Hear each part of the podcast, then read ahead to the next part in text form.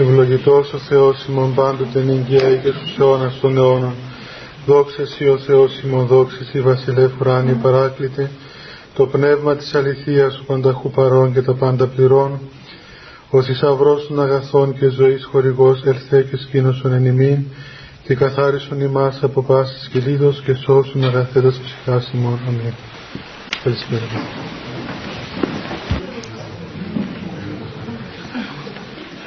Παιδιά, ελάτε πιο πάνω όπως πάντα για να χωρίζετε.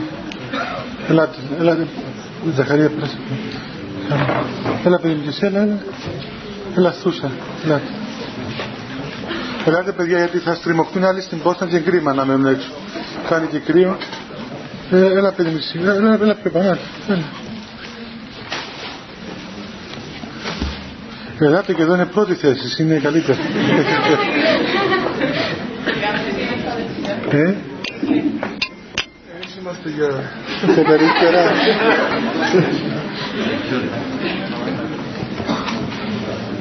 Ελάτε τσιλίπορα. Εξ αριστερών.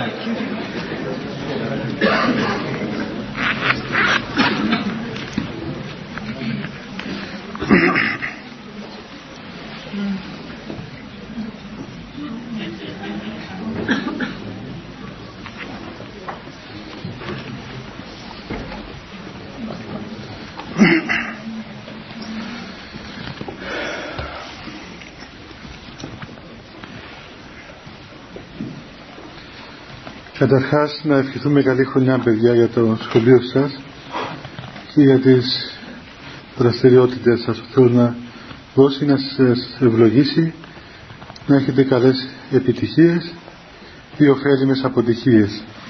Εάν χρειάζονται και αυτές πρέπει να έρθουν και αυτές αφού είμαστε άνθρωποι η ζωή μας κυλάει μέσα σε αυτά τα πράγματα. Όπως θα θυμάστε, την προηγούμενη φορά είχαμε μιλήσει για τον πρώτο μακαρισμό του Χριστού εις το όρος εκεί ε, που μιλούσε, είπε ο Χριστός ότι είναι μακάρι η πτωχή το πνεύμα, οι ταπεινοί άνθρωποι δηλαδή βασικά διότι σε αυτούς ανήκει η βασιλεία των ουρανών. Μετά η συνεχεία είπε για τον δεύτερον, τον δεύτερον μακαρισμό ότι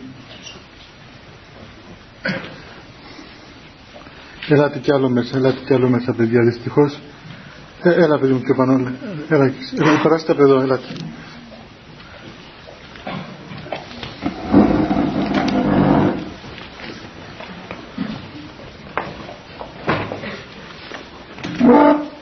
Έλα δε παιδί πιο πάνω, έλα και εσύ, έλα. Και εσείς που είστε εκεί στην άκρη περάστε πιο μέσα και εσύ έλατε ακόμα πιο πάνω έτσι να μπορέσουν να μπουν και άλλοι να μείνουν έξω. Δεν, δεν μπορούν δυστυχώς, είναι δύσκολο.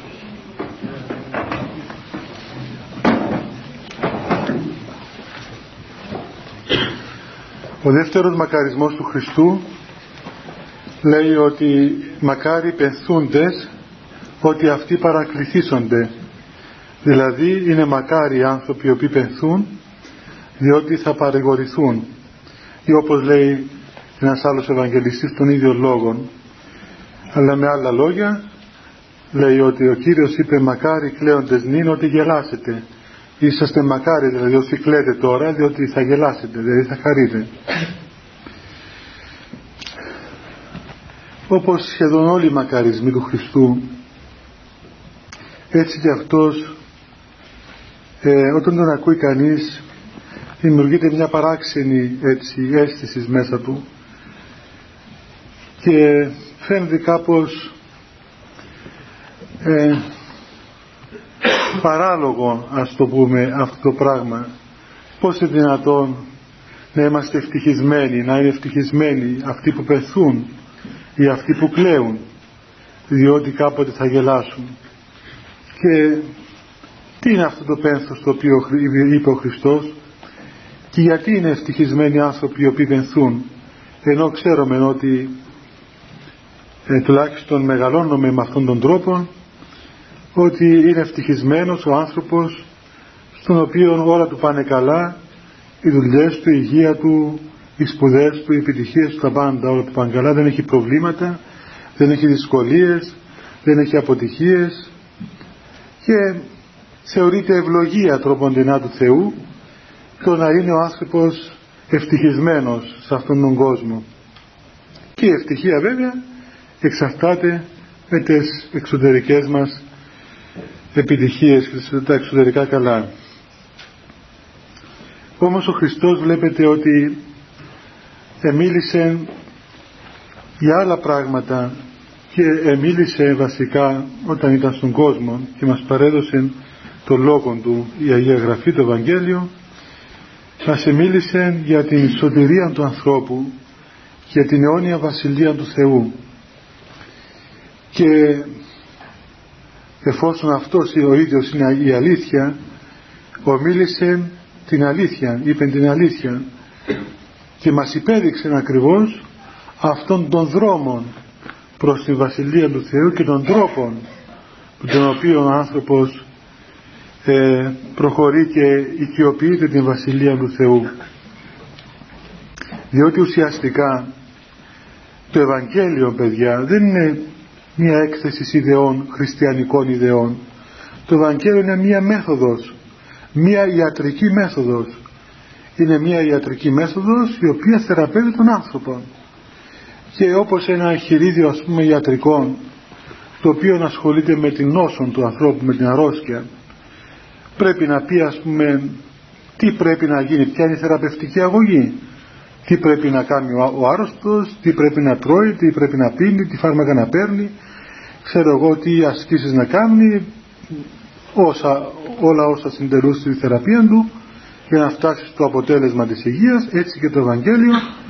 Είναι ακριβώς αυτή η θεραπευτική αγωγή, η θεραπευτική μέθοδος, η μεθοδολογία του Θεού, του Χριστού εις τον άνθρωπο για να προχωρήσει ο άνθρωπος ακριβώς να επανέβρει την παλιά υγεία, τη φθαρή φύση. Να μπορέσει να επανορθώσει εις τον εαυτό του αυτό το οποίο έφθυρε η αμαστία και αυτό το οποίο οι πτώσεις επέφεραν δηλαδή την διακοπή της σχέσης με τον Θεό την, την καταστροφή της ανθρώπινης φύσεως να την επανορθώσει, να την επαναφέρει στην πρώτη υγεία, στο πρώτο κάλος, στην πρώτη εκείνη μορφή από την οποία βγήκε από τα χέρια του Θεού. Και είπαμε ότι όταν ο, ο Χριστός ομιλεί και λέει ότι ο άνθρωπος είναι μακάριος, είναι ευτυχής, είναι η λέξη μακάριος δηλαδή, αυτή η αρχαία λέξη, δεν νομίζω ότι μεταφράζεται ε, στα νέα ελληνικά. Δηλαδή αν πούμε ευτυχής ας πούμε στα νέα ελληνικά δεν είναι ακριβώς αυτό το πράγμα. Μακάριος είναι κάτι πιο βαθύ, πιο ευρύ. Δηλαδή δεν ξέρω καμιά λέξη έτσι που το αποδίδει. Τέλος πάντων, αλλά νομίζω είμαστε κάπως εξοικειωμένοι με αυτή τη λέξη. Ξάλλου και στην Κύπρο το λέμε, ο Θεός μακαρίσισε, δεν λέμε. Ναι, να σε κάνουμε ο Θεός μακάρις, πεθαμένος δηλαδή το λέμε. Ε, ή λέμε καμιά φορά αυτός ο άνθρωπος είναι μακάριος, δηλαδή είναι τόσο να πούμε απαθής που είναι μακάριος, γιατί δεν έχει έννοιες. Ε, όταν ο Θεός λοιπόν ε, μακαρίζει έναν άνθρωπο, τον αποκαλεί μακάριο, φανταστείτε ότι ο λόγος του Θεού είναι απέραντος. Διότι ο ίδιος ο Θεός είναι απέραντος είναι χωρίς τέλος είναι χωρίς όρια. Και άρα όταν εκφράζεται ο Θεός εκφράζεται κατά θεοπρεπήν τρόπο δεν εκφράζεται όπως εκφραζόμαστε εμείς. Εμείς είμαστε άνθρωποι και όταν λέμε αυτός ο άνθρωπος είναι ευτυχής εννοούμε με τα δικά μας δεδομένα και ευτυχία αρχίζει από εδώ μέχρι εδώ είναι πεπερασμένη ε, είναι οριοθετημένη η ευτυχία ενώ όταν ομιλεί ο Θεός ακριβώς ο Θεός εκφράζεται θεοπρεπός ο Θεός και άρα λοιπόν είναι ανέκφραστη η, αυτή η, πώς να πούμε, το γεγονός της μακαριότητας του ανθρώπου. Λοιπόν, ονομάζει μακάριον τον άνθρωπο, ο οποίος πενθεί. Παράδοξο πράγμα. Ε, να πει σήμερα κάποιος ανθρώπου ότι ο Θεός ας πούμε να σε αξιώσει να έχεις πέθος μέσα σου ή να πεθείς ας πούμε για να γίνεις μακάριος είναι σαν να τον καταργέσει. Και θυμάμαι ε, Νομίζω το γράφει και όλα αυτό το πράγμα, αλλά όταν είμαστε στη, στο μοναστήρι στο Έσεξ, με τον γέροντα Σοφρόνιο, τον μεγάλο τον Άγιο τον ημερό μας που γεννήθη πριν δύο χρόνια και κουβεντιάσαμε και κάτι γι' αυτό έλεγε μας είπε ότι πόσο, πόσο δύσκολο πράγμα είναι στην Αγγλία, στην Ευρώπη και στην Αγγλία να, να ομιλεί κανείς για αυτήν την, τη μέθοδο των Αγίων, τη μέθοδο του Ευαγγελίου. Και λέει ότι, έλεγε εκεί ότι νομίζω κάπου το γράφει δεν απατούμε σε ένα βιβλίο του ότι το να πεις σε, σε ένα παιδί, σε έναν άνθρωπο στην Αγγλία ότι το να κλαίεις είναι ας πούμε καλό πράγμα αυτό δηλαδή σαν να τον υβρίζεις ή το να το θεωρεί τροπή του, ατιμία του. Ε, όνειδος το να κλάψει ένα, ένας άνθρωπος ένας, ένας, ένας άνδρας ας πούμε. Έτσι. Ενώ εξ αντιθέτου μέσα στην ε, παράδοση των Αγίων Πατέρων το να, το να κλαίει ο άνθρωπος το να πενθεί ο άνθρωπος είναι ένα στοιχείο πολύ θετικό πολύ σπουδαίο, πολύ βασικό στοιχείο τόσο βασικό ώστε έφτασαν οι πατέρες να πούνε ότι η πνευματική ζωή άρχεται εκ των δακρύων. Δηλαδή από τα δάκρυα αρχίζει να ζει ο άνθρωπος πνευματικά. Και μέσα στην έτσι, τα, από τα πρώτα ας πούμε ερωτήματα του ανθρώπου που θέλει να ζήσει πνευματικά ακριβώς είναι και πρέπει να είναι το πόσο δηλαδή λειτουργεί μέσα του αυτό το γεγονός του πένθους. Όταν λέμε πένθους παιδιά εδώ στην πνευματική έννοια στην ορθόδοξη έννοια δεν εννοούμε φυσικά το πένθος το κοσμικό πένθος διότι λέει ο, ο Απόστολος Παύλος ότι υπάρχει λύπη. Η, η, η, του κόσμου λύπη θάνατο να απεργάζεται. Ενώ η του Θεού λύπη μετάνοια και σωτηρία να απεργάζεται δηλαδή όταν ο άνθρωπος λυπάται κατά κοσμικό τρόπο ή με για κοσμικά πράγματα τότε αυτή η λύπη οπωσδήποτε του δημιουργεί πολλά προβλήματα. Μπορεί να το πονέσει στο μάχη του να πάθει η καρδία του ξέρω εγώ να ψωθεί η πίεση του το ζάχαρο του.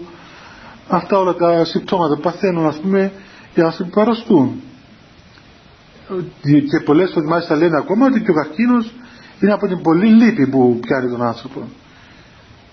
Και πολλοί γιατροί ακόμα λένε ότι όλα σε αρρώστιες και όλα κακά που μας συμβαίνουν είναι, είναι από τη στενοχώρια. Ίσως δεν είναι παράξενο αυτό. Φαίνεται ότι έχει μεγάλη αλήθεια. Και τότε να πούμε ότι λοιπόν οι Άγιοι του Θεού οι οποίοι επενθούσαν, εθρινούσαν, έκλεγαν ή συστήνουν το, την οδόν των δακρύων. Τι θα μας κάνουν όλους καρδιακούς; Μας πιάσει το μάχη μας να πονάνε το μάχη μας στην καρδία μας να ψώνεται η πίεση μας γιατί θα έχουμε πέθος. Ε, βέβαια ασφαλώς και η πείρα της Εκκλησίας απέδειξε ότι δεν συμβαίνει αυτό το πράγμα. Δεν έχει καμία σχέση το πένθος, η λύπη του κόσμου με την κατά Θεόν λύπη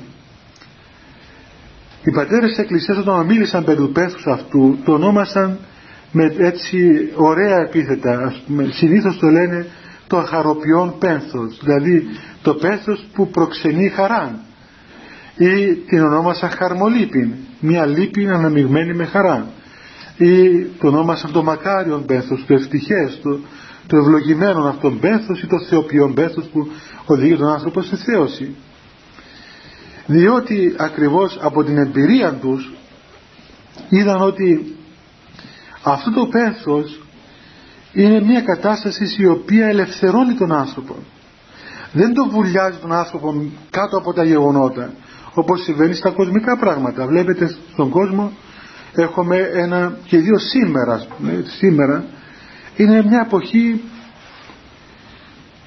που μάλλον βασιλεύει το πένθος διότι είναι πολλές οι δυσκολίες, πολλές οι αγωνίες, πολλά τα προβλήματα, πολλές οι αποτυχίες. Ε, ενίκρανε και η υπομονή των ανθρώπων ας πούμε και η ταπείνωση που είχαν παλαιότερα οι άνθρωποι και έκαναν υπομονή ένας από τον άλλο τώρα χάθηκε και αυτή. Εύκολα ε, σύονται τα πάντα ας πούμε και η οικογένεια και οι θεσμοί και ξέρω εγώ και οι πατρίδες και η εκκλησία και τα πάντα σύονται κατά καιρούς. Ε, και προβλήματα πολλά υγείας κυκλοφορούν έντονα και τρόποντινά και αυτό όλο, αυτή όλη η δυνατότητα να βιώνουμε τα παγκόσμια γεγονότα. Δημιουργεί αυτή την αίσθηση του πένθους έτσι. Ε, σας το είπα και άλλη φορά αυτό. Όταν ακούμε τα νέα εσείς που τα ακούτε βέβαια όταν ακούτε τα νέα και ακούτε ότι εκεί ξέρω εγώ έπεσε ένα αεροπλάνο εδώ έγινε μια πλήμερα και σκοτώθηκαν τόσοι μετά. Είναι ένας πόλεμος πεθαίνουν τα παιδιά από την πείνα και τα δείχνει και τηλεόραση. Ε, και τα ακούμε όλα αυτά τα πράγματα. Ώσπου έχουμε κάποια ναι. Πολύ, πολύ να έχω και εγώ έξω.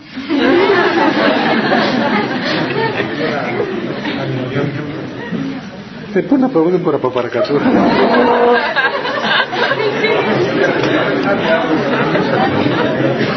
Δεν μπορώ να πάω, για τράπεζα. Λοιπόν, ελάτε, ελάτε. Ελάτε μέσα όλοι.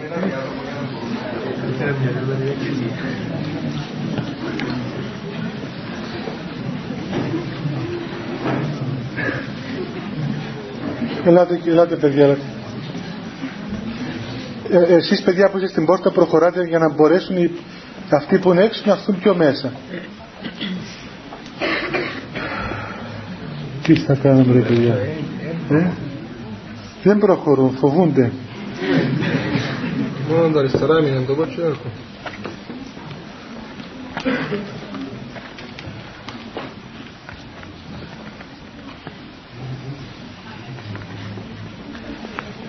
Ελάτε κι άλλο, ελάτε κι άλλο, ελάτε. Και προς τα κάτω, ελάτε πάνω. Άντε παιδιά, ελάτε, γιατί θα περάσει ώρα και θα λέμε συνέχεια ελάτε και περάστε και...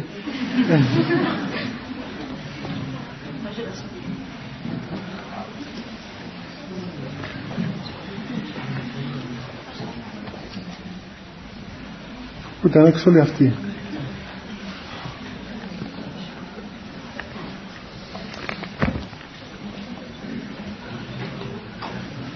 Ε, τώρα πράγματι φτάσαμε που δεν χωράει κανένας άλλος. Τι θα πάμε. Θα χαλάσουμε το τέμπλο.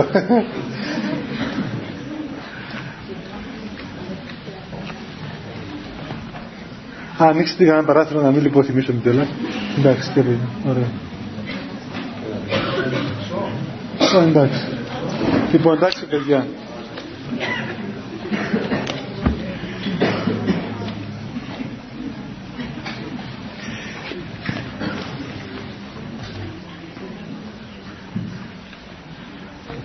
Οπωσδήποτε λοιπόν παιδιά έτσι και να επανέλθουμε οπωσδήποτε ε, ζώντας σε αυτόν τον κόσμο είτε, είτε ε, πιστεύουμε στο Θεό είτε δεν πιστεύουμε είτε ζούμε πνευματικά είτε όχι είτε θέλουμε ε, μας απασχολεί αυτό το θέμα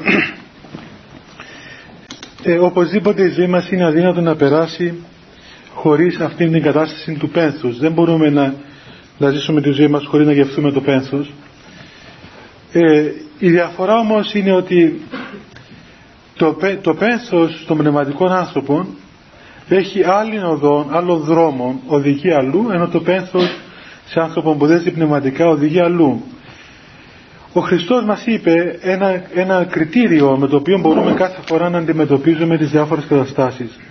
Μας είπε λοιπόν ο Χριστός ότι κάθε πράγμα από τους καρπούς του θα το καταλάβετε. Εκ των καρπών αυτών επιγνώσεστε αυτού λέει ο Χριστός. Από τους καρπούς. Δηλαδή ε, εάν μια κατάσταση μέσα μας μας οδηγεί σε απελπισία, σε απόγνωση, σε αποθάριση σε σκότος, σε σκοτισμό της ψυχής μας δεν μας βγάζει πού, πού ποτέ ας πούμε και μας βυθίζει μέσα σε, σε δύσκολη έτσι, ψυχική κατάσταση τότε πρέπει να ξέρουμε ότι αυτό το πράγμα, αυτή η κατάσταση δεν είναι εκ του Θεού. Έστω και αν φαίνεται ότι είναι κάτι καλό. Και για να εξηγηθούμε ας πούμε. Το είπαμε και άλλες φορές ότι μπορεί κάποιος άνθρωπος να κλαίει και να θρυνεί διότι έκαμε ας πούμε μερικές αμαρτίες ή έκαμε διάφορα λάθη ή ότι είναι αμαρτωλός ας το πούμε. Και θλίβεται. Εγώ είμαι αμαρτωλός. Κάνω αμαρτίες δεν μπορώ να ελευθερωθώ από τα, από τα πάθη μου όμως αυτή η θλίψη, αυτό το, αυτό το πένθος τον οδηγεί σε απόγνωση, τον οδηγεί σε, σε απελπισία, δεν του δίνει θάρρος. δεν το βοηθά δηλαδή. Τότε πρέπει να καταλάβουμε ότι αυτό το πένθος δεν είναι το κατά Θεόν πένθος. Είναι το κοσμικό πένθος. Είναι το πένθος το οποίο δεν προέρχεται από το Πνεύμα του Θεού. Και έτσι λοιπόν ο καρπός του αντί να είναι η ελπίδα αντί να είναι το θάρρος είναι το σκότος και η απεσπισία ενώ το κατά Θεόν πένθος είναι το εξής ότι ναι πράγματι κάναμε πολλές αμαρτίες, κάναμε πολλά λάθη είμαστε ταλέποροι και δυστυχισμένοι όμως ε, υπάρχει αυτό το άλλο. Ποιο είναι το άλλο; Είναι αυτός ο λόγος του Κυρίου. Δεν είπε μακάρι πενθούντες μόνον ή μακάρι κλαίοντες αλλά είπε μακάρι κλαίοντες και μακάρι πενθούντες ότι αυτοί παρακλησίσονται δηλαδή είναι μία διάβαση στο πένθος.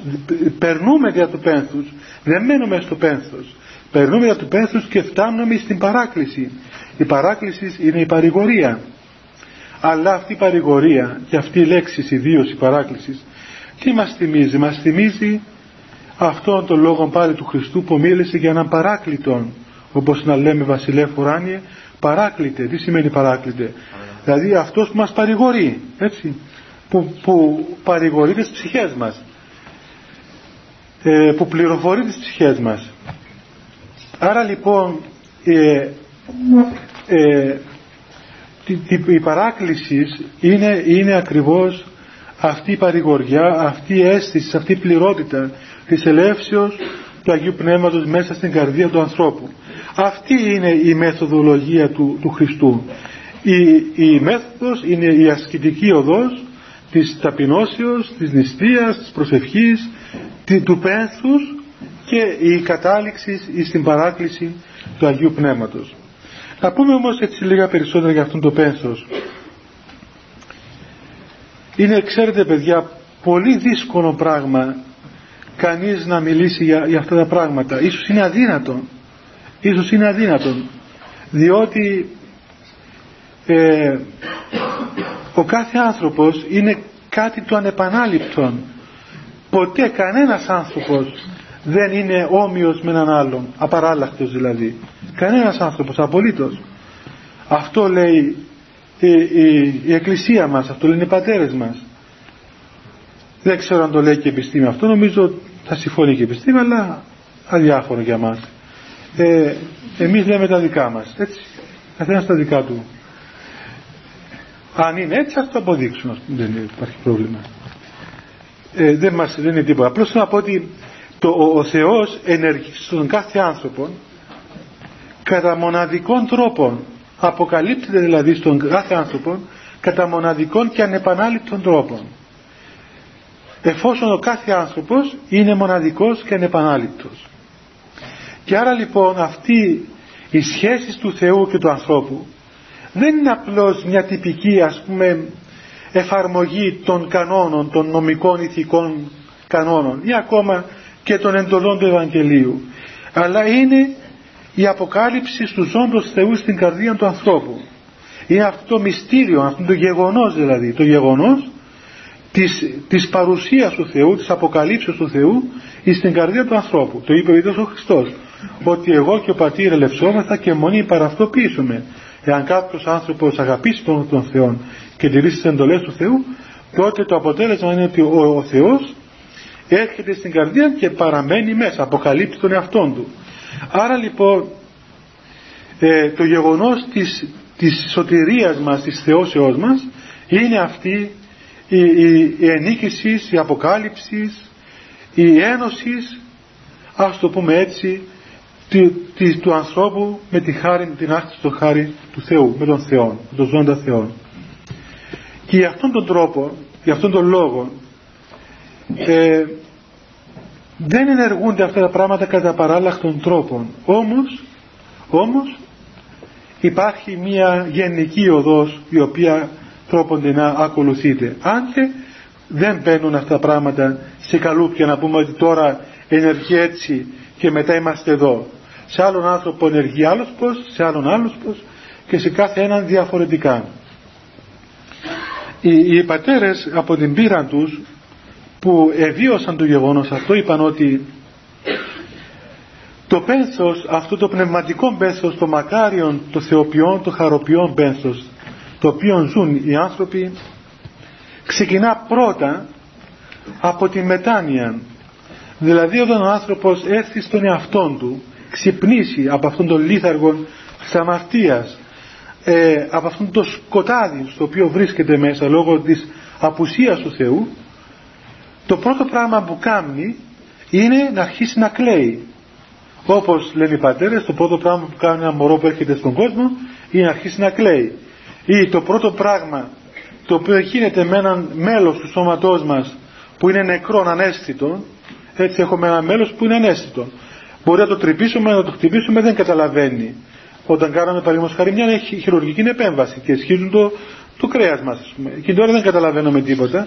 Μας ράβουν, μας ε, κάνουν εκεί τίποτα. Διότι είναι ανέστητο το μέλος. Αλλά μόλις περάσει η αναισθησία που πρέπει να περάσει αλλήμον να μείνουμε ανέστητοι φανταστείτε τι έχει να γίνει. Είμαστε που είμαστε μέσα μας δηλαδή. Και απ' έξω ακόμα χειρότερα. Ε, το πρώτο πράγμα είναι ο πόνος. Και αυτό και αυτοί οι, ανε, οι αναισθητολόγοι πώς λέγονται αναισθησιολόγοι αναισθησιολόγοι.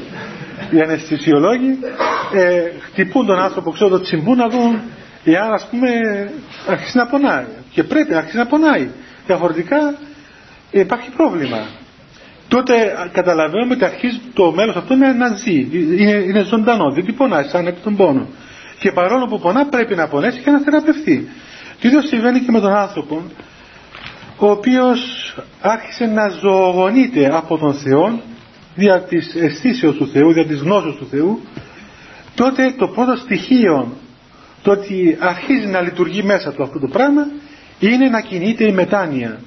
Η μετάνοια αυτή ε, δεν είναι ένα εντάξει είναι και ένα συνέστημα. Αλλά πρέπει να προχωρήσει να προχωρήσει να γίνει τρόπον πρακτικών πρακτική έτσι τρόπον να λάβει σάρκαν και ωστά και αυτό γίνεται κυρίως με το γεγονός ακριβώς του πένθους του πρώτου πένθους του πένθους της μετανοίας. Σχεδόν κατά γενικών τρόπων εκφράζεται για των δακρύων βέβαια υπάρχουν και άνθρωποι οι οποίοι δεν έχουν δάκρυα εξωτερικά. Δηλαδή δεν τρέχουν τα μάτια τους ας πούμε καμιά φορά και για βιολογικούς λόγους ή δεν μπορούν, δεν ξέρουν να τρέξουν τα μάτια τους. Όπως υπάρχουν και άλλοι που τρέχουν βέβαια ανα πάσα στιγμή.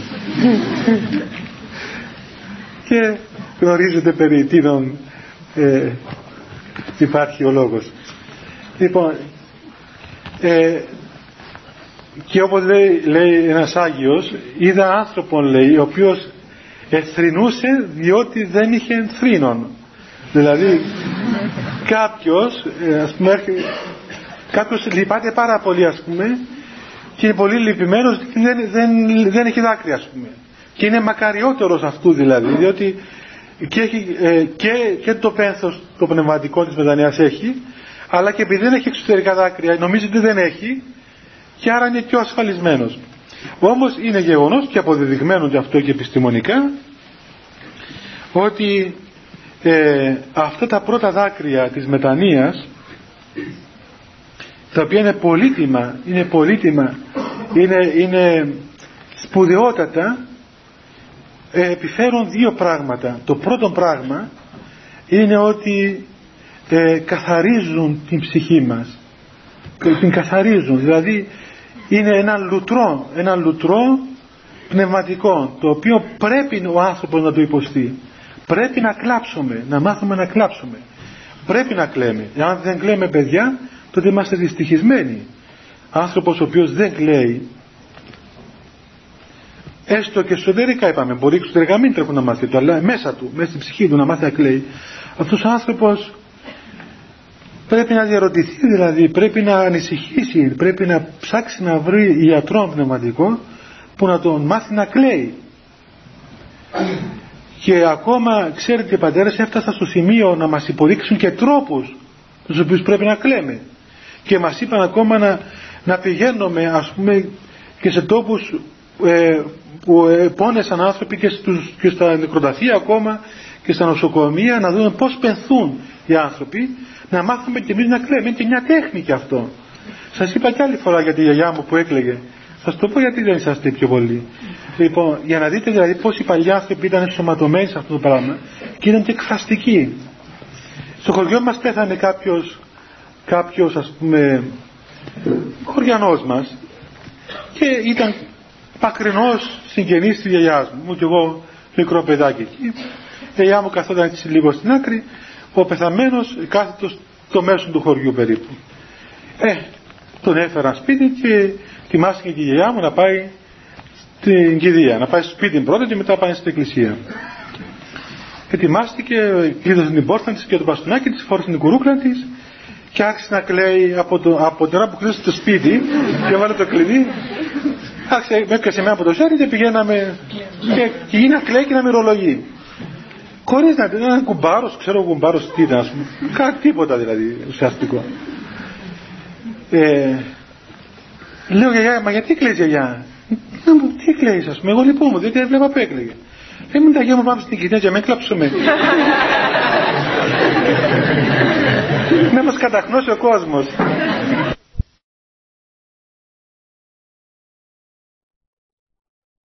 Άρχισε ας πούμε η μεγάλη, μεγάλη θρήνη. ναι, αυτό όμως παιδιά ξέρετε πόσο σπουδαίο πράγμα ήταν διότι έκλεγαν οι άνθρωποι, έκλεγαν, εθρινούσαν, εκόπτουν το εκεί ξέρω εγώ στο, στην κηδεία και τέλειωνε. Μετά, μετά τρώγαν την παρηγοριά αυτό που κάνουμε μέχρι σήμερα, ψυχτήνα βέβαια ας πούμε οι άνθρωποι ήταν παρηγορημένοι, έφευγαν από την κηδεία, πολύ παρηγορημένοι. Σήμερα παίρνουν 10 βάλιου, πάνε εκεί ξέρω εγώ, τη λέει ας πούμε, τι λέει στις κηδείες, συλληπιτήρια, ευχαριστώ πάρα πολύ, που δεν καταλάβει τίποτα. ε, δεν καταλάβει τίποτα, αφού είναι, ε, έχασε τον έλεγχο. λοιπόν, και μετά από, από 5-6 μέρες ψάχνει να βρει τον πεθαμένο, διότι τότε, τότε κατάλαβε ότι κάτι έγινε, σαν να κάτι έγινε ας πούμε. Δεν αφήνουν τον άνθρωπο, δεν αφήνουν τον άνθρωπο να εκδηλωθεί. Και γι' αυτό και αρρωστούν οι άνθρωποι. Έτσι είναι. Γι' αυτό να αρρωστούν, δηλαδή αποθούν τα συναισθήματα τους. Δεν είναι κακό το να κλάψουμε. Πρέπει να κλάψουμε. Αν μόνο το, το δάκρυο είναι κάτι το καλό, όπως και το γέλιο το ίδιο. Όταν είχε γάμους εγλεντούσαν, ε, χαιρόντουσαν σωστά και όμορφα και όταν είχε κηδείες έκλαιγαν και κόπτουν το οι άνθρωποι.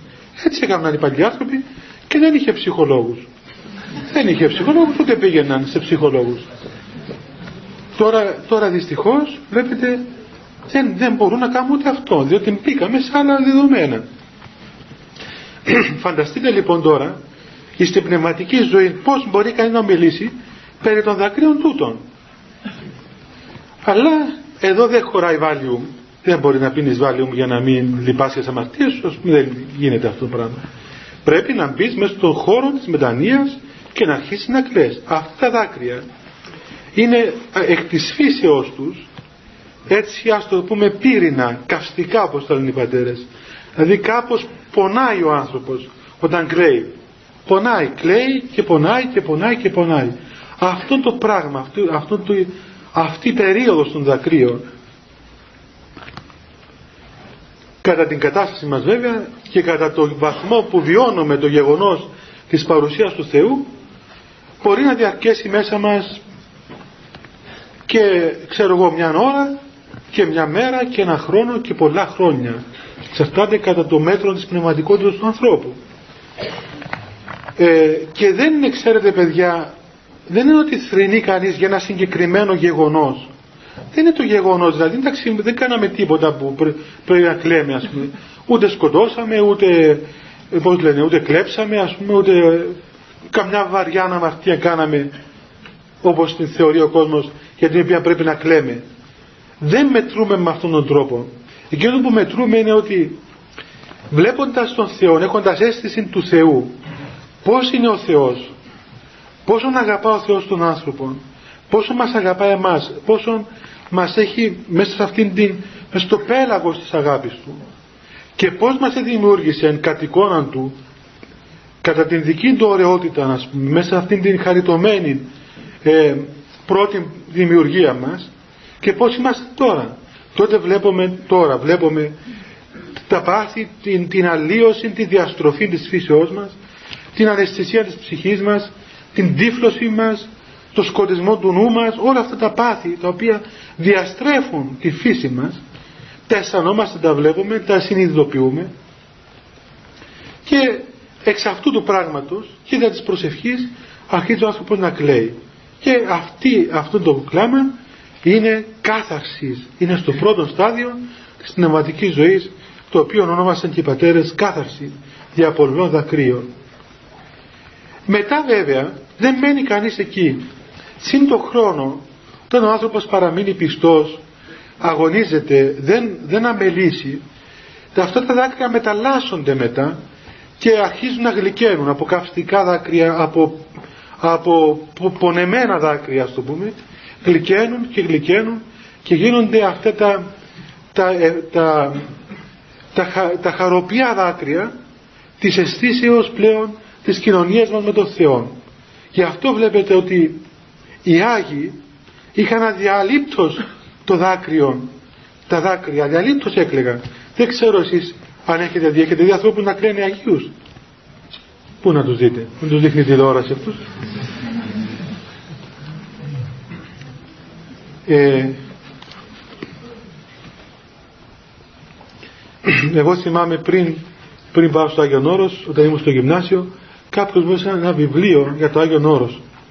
Και διάβασα εκεί ότι έχει εκεί στο Άγιον Όρος ασκητές οι οποίοι κλαίουν. Και μου έκανε μεγάλη εντύπωση.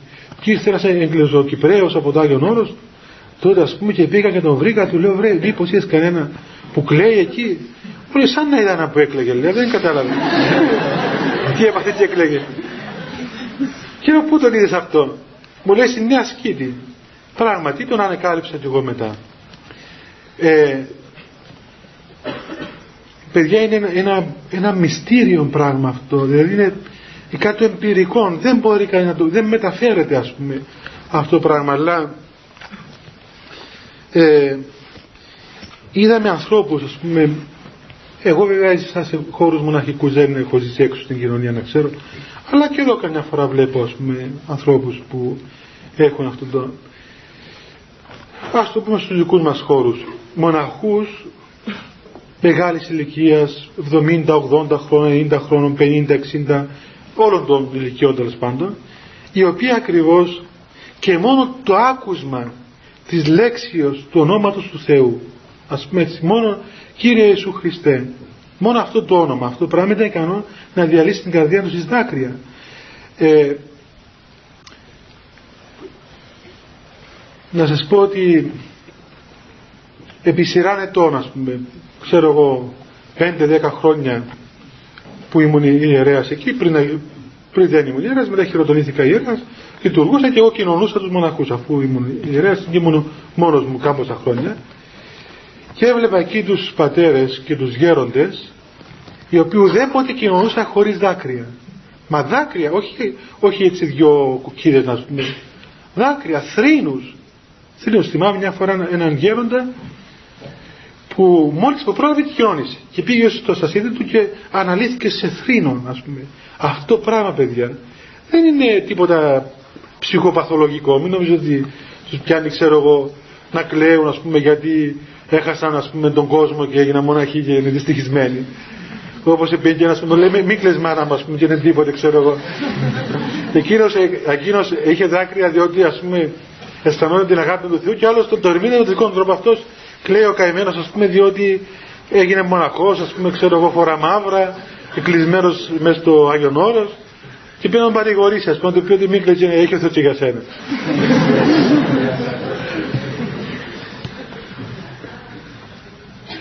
Ε, και μπορούμε να πούμε ακόμα ότι αυτοί οι άνθρωποι του Θεού έχουν και σαν κριτήριο τα δάκρυα. Δηλαδή ε, ο Άγιος Σημειών ο Νεοσολόγος μιλώντας κάποτε στους μοναχούς του είπε προσέξτε πολύ καλά μην κοινωνήσετε ποτέ άνευ δακρύων δηλαδή αν δεν έχετε δάκρυα μην κοινωνάτε. Σημαίνει ότι δεν, δεν έχετε αίσθηση του γεγονότος αυτού. Βέβαια αυτό δεν μπορεί να το εφαρμόσουμε εμείς. Αυτό μέσα στους κύκλους των μοναχών τέλος πάντων μπορεί να είναι δυνατόν να γίνει αλλά σε εμάς δεν είναι ίσως τόσο εύκολο. Ε, Καταλαβαίνω παιδιά ότι είναι δύσκολο θέμα αυτό και εγώ προσπαθώ να σας το δώσω έτσι σε απλές, ε, με απλά πράγματα. Αλλά όμως όσο δύσκολο κι αν είναι, είναι σωτήριον και περισσότερο για τη δική σας ηλικία.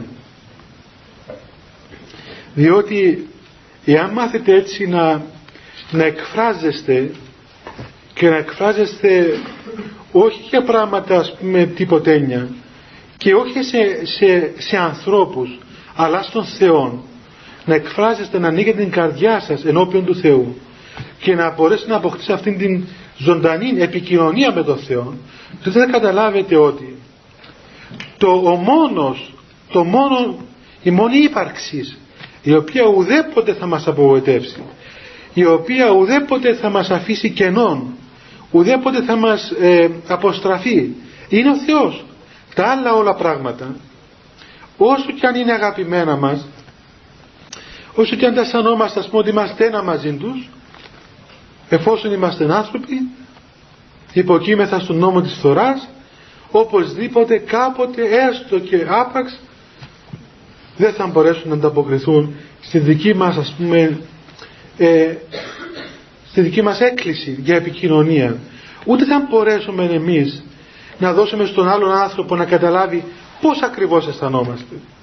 Μόνον ο Θεός μόνον ο Θεός μπορεί να καταλάβει τον άνθρωπο μέχρι το βάθος του είναι του μέχρι το βάθος της καρδίας του το οποίο δεν έχει είναι απίθμενο, δεν έχει πυθμένα είναι ένα βάθος απίθμενο και εκεί κατέρχεται μόνο ο Θεός. Ούτε το δικό μας πνεύμα ακόμα παιδιά ούτε εμείς ακόμα ξέρετε μπορούμε να καταλάβουμε μέχρι πού φτάνουμε μέχρι πού είναι το βάθος μας και αυτό το ανακαλύπτουμε σύν το χρόνο. Τώρα να πει κανείς ότι εντάξει αυτά είναι τα καθαρός πνευματική υπόσταση πλευρά του πέθους.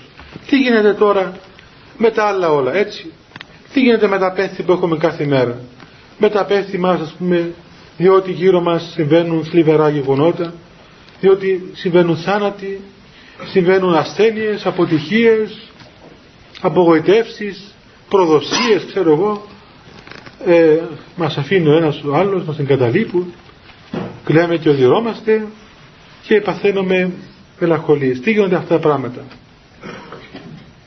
Αν και ε, δεν είναι ας πούμε έτσι η αφετηρία τους εκ του Θεού και ούτε και για τον Θεό ας πούμε. Ένας άνθρωπος που κλαίει διότι ε, κάνει το αυτοκίνητο του ας πούμε και κλαίει ε, δεν κλαίει για τον Θεό ούτε εκ του Θεού γίνεται να κλαίει όμως η σοφία του Θεού η πάνσοφος αγάπη του Θεού και αυτό ακόμα το τυποτένιο το, το, το, τίποτα ας πούμε μας δίνει την, την δυνατότητα να το μετατρέψουμε σε πνευματική ωφέλεια, να το αξιοποιήσουμε πνευματικά. Πώς; Έστω και αν από στραβωμάρα δική μας ας πούμε κάναμε έναν κακό, έτσι, κάναμε έναν κακό, ένας φωνιάς ας πούμε. Τον έπιασε η βίδα και σκότωσε έναν άνθρωπο. Και τον έβαλα φυλακή. Και καλά του κάνανε. Ας το πούμε έτσι, με την ψυχρή λογική έτσι. Ε, έκαμε κακό, τον έβαλα φυλακή. Φύσταται συνέπειες των πράξεων του. Ε, τι σημαίνει αυτός ας πούμε πρέπει να παρακληθεί από τον Θεό ή πρέπει να θεωρείται ας πούμε ότι ε, είναι πνευματικός άνθρωπος αν κλαίει μες στη φυλακή που τον έβαλα. Ε, εάν κινηθείς σε αυτά τα επίπεδα όχι. Αλλά όμως μπορεί να αξιοποιήσει. Να αξιοποιήσει πνευματικά το γεγονός της πτώσεώς του. Πώς; Δια της μετανοίας και δια της ταπεινώσεως και δια της ευχαριστίας του Θεού για να ας πούμε πει ότι εντάξει έκανα αυτό το πράγμα έκανα ένα λάθος υπέστη μία πτώση και στραφεί με μετάνοια στο Θεό και πει Θεέ μου σε ευχαριστώ διότι ας πούμε παρόλο που έκανα αυτό το πράγμα μου δίδεις χρόνο και καιρό μετανοίας και αρχίζει να μεταστρέφει το κακό σε καλό μέσα του για της ευχαριστίας και της προσευχής τότε γίνεται αιτία, ας το πούμε έτσι, να μεταβληθεί το πρώην κακό σε αιτία καλού. Και, και ένα άλλο γεγονό, ένα, ένα, ένα ε, τυχαίο πράγμα το οποίο συμβαίνει. Ένας θάνατος. Εάν αυτόν τον θάνατο τον αξιοποιήσουμε πνευματικά και ευχαριστήσουμε τον Θεό και δοξολογήσουμε τον Θεό και φυλάξουμε την καρδία μας ας πούμε ε, στο να μην κονκίσει, να μην στραφεί κατά του Θεού και να εκείνον τον πόνο όλο που έχουμε από το γεγονός των θλιβερών τον διοχετεύσουμε στην προσευχή στην εξήτηση του Θεού τότε γίνεται αιτία εκείνον το πρώην ας πούμε φυσικό ή τυχαίο γεγονός να γίνει για μας αιτία σωτηρίας, αιτία δηλαδή πνευματικής ε, ωφέλειας. Είναι αυτό που λέμε ότι κάθε πράγμα, κάθε πράγμα μπορεί να αξιοποιηθεί πνευματικά. Δεν είναι δυνατόν παιδιά, είναι αδύνατον πράγμα, αδύνατον να υπάρξει γεγονός στη ζωή μας το οποίο να μας οδηγήσει σε αδιέξοδο. Οδηγούμαστε σε αδιέξοδο μόνο όταν υπάρχει απουσία της προς τον Θεό ελπίδος. Αδιέξοδα για τον ταπεινών άνθρωπο δεν υπάρχουν. Αδιέξοδα παιδιά υπάρχουν εκεί που υπάρχει εγωισμός. Εκεί όπου, όπου ο άνθρωπος πιστεύει ότι θα τα λύσει όλα μόνος του. Θα το τακτοποιήσει μόνος του. Δεν αποδέχεται το γεγονός της πτώσεώς του. Δεν το αποδέχεται. Μα γιατί να το κάνω; Μα τι σημαίνει γιατί να το κάνεις; Δηλαδή, τι σημαίνει γιατί να το κάνεις; Δεν πίστευες ότι μπορούσες να το κάνεις; Αφού είσαι άνθρωπος, αφού είμαστε άνθρωποι. Τα πάντα μπορούμε να κάνουμε. Ανά πάσα στιγμή μπορούμε να κάνουμε τα πάντα. Ε, μάλλον να απορούμε πώς δεν τα κάνουμε. Δηλαδή αυτό απορούμε και εγώ αναφορώ τον αυτό μου. Πώς δεν κάναμε και κλίματα δηλαδή και ένα σωρό άλλες κακουργίες. Αφού είμαστε, είμαστε γεμάτοι πάθη μέσα μας. Και ακόμα ευχαριστούμε τον Θεό διότι παρόλο ότι έπρεπε να κάνουμε πολλά κακά μας εφύλαξε αυτός και δεν κάναμε τόσα όσα επιθυμούσαμε να κάνουμε μέχρι τώρα. Όχι να μας πιάνει το αλίμονο γιατί να, γιατί να κάνουμε αυτό το πράγμα. Φανταστείτε δηλαδή τι δεν έχουμε τώρα του αυτού μας μια φορά η οποία δεν είναι καλή. Είναι τόσο καλή που δεν είναι καθόλου καλή. Δηλαδή έχουμε τόσο καλή ιδέα από του αυτού μας η οποία μας καταστρέφει. Γιατί ύστερα ε, αρχίζουν αυτά όλα τα, διάφορα ας πούμε τα πράγματα και όπως έλεγε και ο, ο Γέροντας ότι ο ευαίσθητος άνθρωπος γίνεται πιο ευαίσθητος και αρχίζουν τα γιατί και τα γιατί και τα γιατί και οδηγείται σε αδιέξοδα και τον σπρώχνει εκεί ας πούμε ε, ο εχθρός μας και τον διαλύει τον συντρίβει ενώ ταπεινός άνθρωπος όταν φτάσει κάπου που δεν, δεν έχει να πάει άλλο ας πούμε. Τότε στρέφεται γυρίζει κάνει τα βολή και επικαλείται το όνομα του Θεού και λέει κοίταξε σε παρακαλώ Θεέ μου εγώ τα έκανα θάλασσα. Από εδώ κάτω δεν έχει λοιπόν εσύ είσαι Θεός δεν είσαι άνθρωπος σαν και εμένα γι' αυτό είσαι Θεός. Λοιπόν εσύ μπορείς να τα διορθώσεις όλα. Και όταν εμείς παιδιά ταπεινωθούμε και αρχίσει να ενεργεί ο Θεός μέσα στη ζωή μας τότε να ξέρετε ότι ο Θεός τακτοποιεί όλες τις υποθέσεις. Δηλαδή πολλές φορές λένε λέμε ότι είμαι σε δύσκολη θέση διότι αν, αν κάνω αυτό το πράγμα το άλλο πρόσωπο που είναι συνδεδεμένο μαζί μου ή ξέρω εγώ η άλλη υπόθεση στη δουλειά μου ας πούμε αυτά θα την αχτούλα στον αέρα. Και για να μην τα τεινάξουμε στον αέρα αναγκαζόμαστε εμείς να υποχωρούμε, να κάνουμε συμβιβασμούς, να επινοούμε ξέρω εγώ ότι να χωνόμαστε δεν καταλαβαίνουμε ότι έτσι κάναμε μέχρι τώρα και τα τεινάξαμε στον αέρα όλα από τα δικά μας τα μυαλά. Ε, ενώ εάν σταματήσουμε αυτό το πράγμα και στραφούμε τις προσευχές στο Θεό ο Θεός όλες τις δουλειές τους κάνει τέλειες. Και εμάς θα βοηθήσει και όλους τους εξαρτούνται γύρω από, τα, από εμάς θα τους τακτοποιήσει κατά τον καλύτερο τρόπο. Και δεν γίνεται ζημιά ουδέποτε. Ουδέποτε παιδιά δεν ακούστηκε ούτε, ούτε γνωρίζουμε ούτε στην ιστορία ούτε στην καθημερινή μας ζωή υπόθεση γεγονός το οποίο ε, ο Θεός επενέβηκε ή το αφήσαμε στον Θεό και έγινε κάτι το κακό. Αντίθετα, βλέπουμε πολλές καταστροφές και πολλές ε, αποτυχίες και πολλές αυτοκτονίες και πολλά κακά εκεί όπου πάμε εμείς με μεθόδους και με επιχειρήματα και με ξέρω εγώ διάφορα δικά μας πράγματα να δώσουμε λύσεις και να τα μπαλώσουμε και να τα κάνουμε και στο τέλος όλα αυτά πέφτουν και μας συντρίβουν. Ε, πάντως έτσι για να επανέλθουμε και λίγο στη βάση μας αν και νομίζω δεν θα προλάβουμε μπορεί να πούμε και λίγα την επόμενη φορά ε, εφόσον όλη η ζωή μας ε, κυριαρχείται από το πνεύμα της φιλιδονίας και είμαστε εμποτισμένοι αυτό το πράγμα και η φιλιδονία είναι ένα από τα τρία βασικά πάθη που σκοτίζουν και χρηματοδοτίζουν τον άνθρωπο. Άρα λοιπόν αυτή, αυτό το πνεύμα εδώ του πένθους, του εκούσιου πένθους της ε, φιλοπονίας αυτής της ψυχικής είναι το αντίδοτο του πνεύματος αυτού της φιλιδονίας.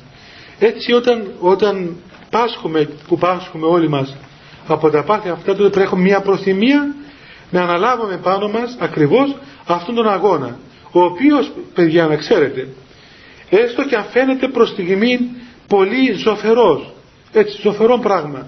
Τι δάκρυα και πέθος και πράγματα τώρα ας πούμε ποιος έχει όρεξη για τέτοιες δουλειές τώρα. Όμως είναι τόσο, τόσο σωτήρια τόσο ωφέλιμα που είναι, αξίζει τον κόπο εάν το έχετε γευθεί να το σκεφτείτε και αν δεν το έχετε γευθεί να δείτε και να μελετήσετε ανθρώπους που το έζησαν ή τους δύο των Αγίων που το έζησαν. Θα δείτε ότι ξέρετε ότι ο άνθρωπος που περνά από, το, από αυτόν το γεγονός των δακρύων αναγεννάται. Είναι, γίνεται μια, σαν να αναχωνεύεται και αναγεννάται ο άνθρωπος αυτός. Έχουμε στην ιστορία της Εκκλησίας μας στην καθημερινή μας ζωή ανθρώπους οι οποίοι ήταν, ήταν ληστές, ήταν φοβέροι, ήταν φωνιάδες, ήταν απίστευτο πράγμα δηλαδή, το τι ήταν στον, πριν να γνωρίσουν τον Χριστό. Και όταν γνώρισαν τον Χριστό αυτοί οι άνθρωποι έγιναν τελείως διαφορετικοί. Έγιναν άκακοι σαν μικρά παιδιά. Έγιναν πραείς, έγιναν ταπεινοί, έγιναν γλυκύτατοι. Αυτοί που ήταν πρώτα γεμάτα νεύρα. Ε, ήταν δηλαδή τόσο δύσκολοι άνθρωποι, δύστροποι άνθρωποι, που κανείς έλεγε ας πούμε τι θα κάνουμε με αυτούς τους ανθρώπους; Νομίζω ότι όλοι έχουμε πείρα παιδιά και εγώ στη δική μου ζωή έτσι ε, μερικές φορές τέτοια θαύματα να συντελούνται στον χώρο της Εκκλησίας τα οποία είναι μεγαλύτερα από όλα τα θαύματα άλλα τα οποία θεραπεύονται κάτι ξέρω εγώ παράλυτη και αυτά. Αυτά τι είναι ας πούμε. Θεραπεύτηκε ένας παράλυτος και 30-40 χρόνια μετά θα πεθάνει πάλι αλλά το να θεραπευτεί ένας άνθρωπος αιώνια αυτή είναι μεγάλη υπόθεση θυμάμαι μια φορά ήρθε ένας να γίνει μοναχός τον οποίο ήξερα και εγώ ήταν 140 κιλά αυτός ο άνθρωπος. Και ψηλός και χοντρός και θυμώθης αμάν αμάν ε, αφού όταν ερχόταν να μου πει πάτερ εγώ θυμώνω έτρεμε θυμώνω έλεγε και ε, έτρεζε τέλος πάντων ε, ε, αφού μόνο που θυμόταν τα γεγονότα που θύμωνε άρχισε να φρίζει μια καλή ημέρα. Αποφάσισε να γίνει μοναχός. Εμένα με έκοψε κρύος υδρότας λέω Παναγία μου θα μας σκοτώσει αυτός αν έρθει εδώ τον πιάσουν τα νεύρα. Είναι και θηρίο. Τι θα κάνουμε εμείς; Μας εξαφανίσει. Τι είχα Θεέ μου μακάρι να μην έρθει αυτός ο άνθρωπος αλλά ήρθε. Ήρθε λοιπόν και είπα και στους υπόλοιπους προσέχετε για το όνομα του Θεού μην του πείτε τίποτα αν το δείτε ότι ας πούμε κάτι δεν του πολύ αρέσει τραβάτε λίγο πίσω να δούμε πώς απαλλαχτούμε από αυτόν τώρα διότι ε, ένα φύση μας κάνει εξαφανιστήκαμε όλοι εδώ μέσα ε. λοιπόν να σας πω παιδιά ότι τι να σας πω τόσο ενέργειες είναι η χάρη σε αυτόν τον άνθρωπο που δεν ξέρει τι σημαίνει θυμός. Δηλαδή τι να σου πω απίστευτο πράγμα. Δηλαδή σαν ένα, κάτι ένα πράγμα που αλλοιώθηκε τελείως. Απίστευτο πράγμα. Ούτε δηλαδή πιστεύω ότι και να θέλει δεν μπορεί πλέον να θυμώσει. Δεν μπορεί. Θυμάμαι ένα γεροντάκι στο Άγιον Όρος ο οποίος έκανε το διακριστό σαλόν. Ήταν Ιάκωβος αυτός. Γυρνούσε πάντα ξυπόλυτος έχει στα βράχια του Αγίου στα χιόνια ξυπόλυτος φορούσε ένα ζωστικό που ήταν κάποτε μαύρο αλλά σύν χρόνο έγινε άσπρο και χιλιομπαλωμένο και κάποτε απεφάσισαν κάποιοι πατέρες του ράψουν ένα καινούριο ράσο ε, είπαν να το ράψουν αλλά αυτός δεν το φορούσε λοιπόν τον, τον έπιασα μια ημέρα εκεί ξέρω εγώ δυο γεροδεμέ του έβγαλαν το παλιό και του φορούσε το καινούριο το ζόρι και έλεγε ο καημένος αυτός τώρα θα θυμώσω Τώρα θα θυμώσω. Αλλά δεν μπορούσε να θυμώσει. Προσπαθούσε να θυμώσει. Και είχε ξεχάσει πως θυμώνω, δεν μπορούσε να βρει τον μηχανισμό του θυμού. Ας πούμε και παρεδόθηκε στο θέλημα των, των πατέρων. Αυτός ήταν, ήταν, ήταν μεγάλος Άγιος και ήταν και προφήτης. Αυτός. Να σας πω και ένα τελευταίο από αυτό, αφού τον θυμηθήκαμε έτσι για να μην λέμε όλο για το πένθος. Αυτό λοιπόν ήταν διαχριστός αλός, δηλαδή έκαμε τον τρελό. Ας πούμε, κάνε τρέλες, έτσι, πράγματα τα οποία στην κοινή λογική δεν στέκουν και για να υποτιμάται από τους ανθρώπους. Είναι ένα είδος ασκήσεως βέβαια, ε, το οποίο γίνεται ας πούμε κατόπιν πολύ διακρίσεως, έτσι όχι να θα κάνουν τους τρελούς όλοι. λοιπόν, αυτός είχε ένα μοναχό που δεν πίστευε ότι αυτός είναι ενάρετος και λέει αυτός δεν είναι για Χριστόν σαλός, δεν είναι τρελός για την αγάπη του Χριστού, αλλά μάλλον είναι τρελός από φυσικό του. Λοιπόν, και έλεγε αυτός, τώρα που θα έρθει να το ρωτήσω πότε θα πεθάνω. Να δούμε αν θα μου πει. Ερχόταν εκεί που μέναμε, εμείς ερχόταν συχνά. Και του δίναμε και έτρωγε. Περιτώ να σας πω ότι μια ημέρα που είχαμε και ξένους, ήρθε, του, του φέραμε ένα πιάτο μακαρόνια και του το δώσαμε, κάτσε κάτω, δεν τρώγε ποτέ στο τραπέζι, κάτω εκεί στη... και είχαμε και ξένους και λέει, το, έφερε ο πάτερ το, το πλάτο μακαρόνια, λέει μισό λεπτό, αδειάζει τα μακαρόνια στο, στο τσιμέτο και του δίνει πιάτο να πλύνει. Εν τω μεταξύ, φτιάξα τρώει τα μακαρόνια από κάτω, από το τσιμέτο. Πήγε ένας γάτος του άρπαξε δύο-τρία μακαρόνια, του άρχισε να το γάτο μέσα στο, στην καλύμη να του πιάσει τα μακαρόνια του γάτου και πήγε να του αφάει τα μακαρόνια. Λοιπόν, μπροστά στους ξένους τώρα, στου μικρού, αυτοί γελούσαν. Δεν καταλάβαιναν τι, τι είναι αυτός ο άνθρωπος. Τέλος πάντων, παίρνοντας ο Γεροιάκοβο στην καλύμη μας και περίμενε ο άλλος ο πάτερ, ας πούμε, ο οποίος στον κόσμο ήταν διευθυντής σε τράπεζα. Είχε μεγάλη θέση, το ξέρω εγώ πώς τους λέει αυτούς τους οι λογιστές, ε, να του πει τώρα πώς, πότε θα πεθάνει. Οπότε μόλις το βλέπει λέει Πάτερ μου όλοι θα πεθάνουμε, όλη μια μέρα θα πεθάνουμε, όλοι θα πεθάνουμε και του λέει αυτό το πράγμα συνέχεια. Σαν να του λέγεται δηλαδή τι ψάχνει να βρει την ημέρα αφού μια μέρα θα πεθάνουμε όλοι. Ε, πολλά γεγονότα από αυτόν τον άνθρωπο δεν ξέρω αν κάποτε γραφεί η ζωή του διότι είχε υπερφυσικά γεγονότα πράγματι. Και εκείνη το ακριβώς σε αυτήν την ατμόσφαιρα. Αυτός ο άνθρωπος παιδιά για να δούμε το πως παρακαλούνται οι Άγιοι. Φουλώσο, τι είπατε, συγγνώμη τι είπατε; Ε, πέθανε βέβαια μια θάνατος ε, ε, Μία ημέρα ήταν Μάρτιος στο Άγιον Όρος χιόνια, τον βρήκανε μέσα στα χιόνια. Κάπου πεταμένο μέσα στα χιόνια τον μάζεψαν, έτρεμε από το κρύο, παγωνιά, φοβερά κρύα. Και τον, τον έφεραν εκεί ας πούμε στη σώπα ξέρω να ζεσταθεί λίγο και έλεγε ας πούμε δόξα ο Θεός λέει σαν τους Αγίους 40 μάρτυρες ήμουν σήμερα λοιπόν και το πρόσωπο του και η καρδιά του γεμάτη χαρά διότι αξιώθηκε ας πούμε αυτό το πράγμα. Δεν είναι αυτό παιδιά, ξέρω ότι δεν μπορώ να, να σας μεταφέρω αυτό το πράγμα, δεν γίνεται. Αλλά όμως είναι έτσι, απλώς τα λέμε αυτά, για να χαράξουμε τον δρόμο, ότι όταν ο Θεός παρακαλεί την ψυχή του ανθρώπου, αυτή η παράκληση του Θεού υπερβαίνει όλα τα γεγονότα του κόσμου τούτου. Δηλαδή και τις ειδονές σβήνει αλλά και τα θλιβερά γεγονότα τα μεταποιεί εις χαρμόσυνα γεγονότα. Και έτσι όλα αυτά τα πράγματα εμβαπτίζονται μέσα στην παρηγορία, την παράκληση, την χαρμονή της Βασιλείας του Θεού η οποία είναι ανεξάλληπτος, είναι αιώνιος, είναι ανίκητος και αυτό είναι που δίδει ο Θεός.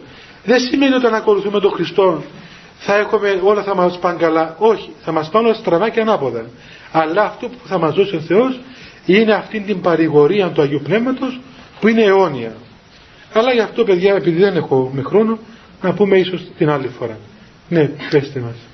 Μπορεί να μας πείτε μια διάφορο που μπορεί κάποιος να, να πράξει το κτίνο, διότι ίσως... Να πούμε περισσότερα πράγματα άλλη φορά, αλλά έτσι επιγραμματικά σου πω ότι όπως όταν θέλουμε να γελάσουμε πάμε σε μια κομμωδία και έτσι όταν θέλουμε να αρχίσουμε να κλαίμε πρέπει να πάμε σε μια τραγωδία.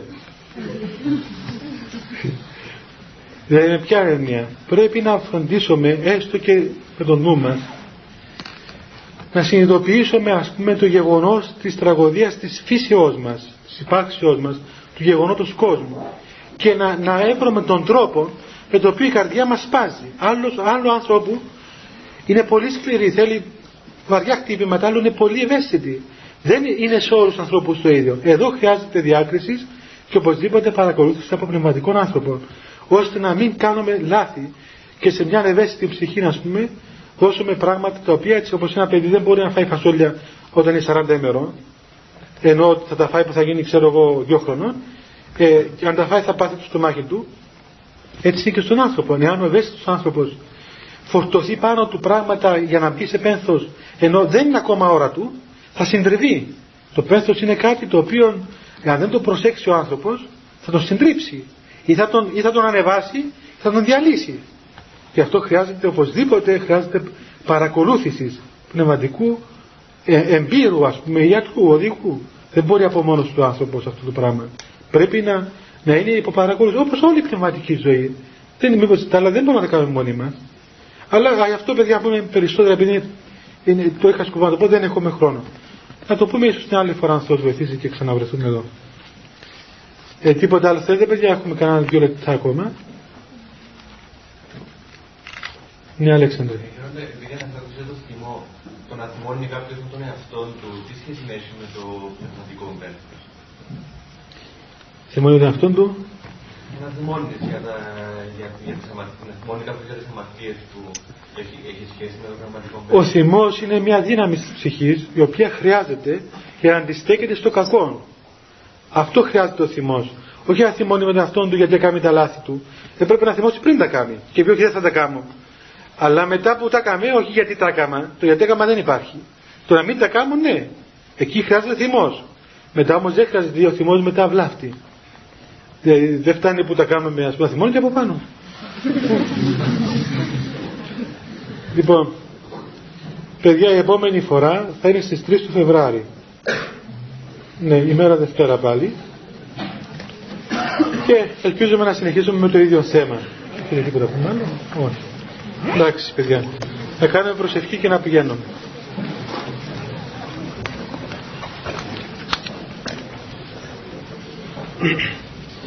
Χριστέ το φως των αληθινών, το φωτίζουν και αγιάζουν, πάντα άνθρωπον ερχόμενων στον κόσμο, σημειωθείτε εφημάς το φως του προσώπου σου, γίναν αυτό ψώμεθα φως τα πρόσιτον, και κατεύθυνον τα διαβήματα ημών προς εργασία των εντολών σου, πρεσβείες της Παναχάντου σου Μητρός και πάνω σου των Αγίων Αμήν.